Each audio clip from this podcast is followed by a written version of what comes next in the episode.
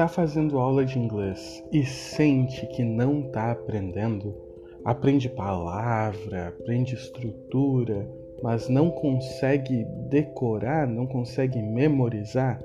Bom, o problema pode ser a falta de prática, a falta de contato. Este podcast aqui tem exatamente a intenção de mudar isso, trazer o inglês para o nosso cotidiano e praticar em todos os momentos possíveis. Acompanhe aqui com a gente que a gente vai praticar e aprender bastante coisa nova.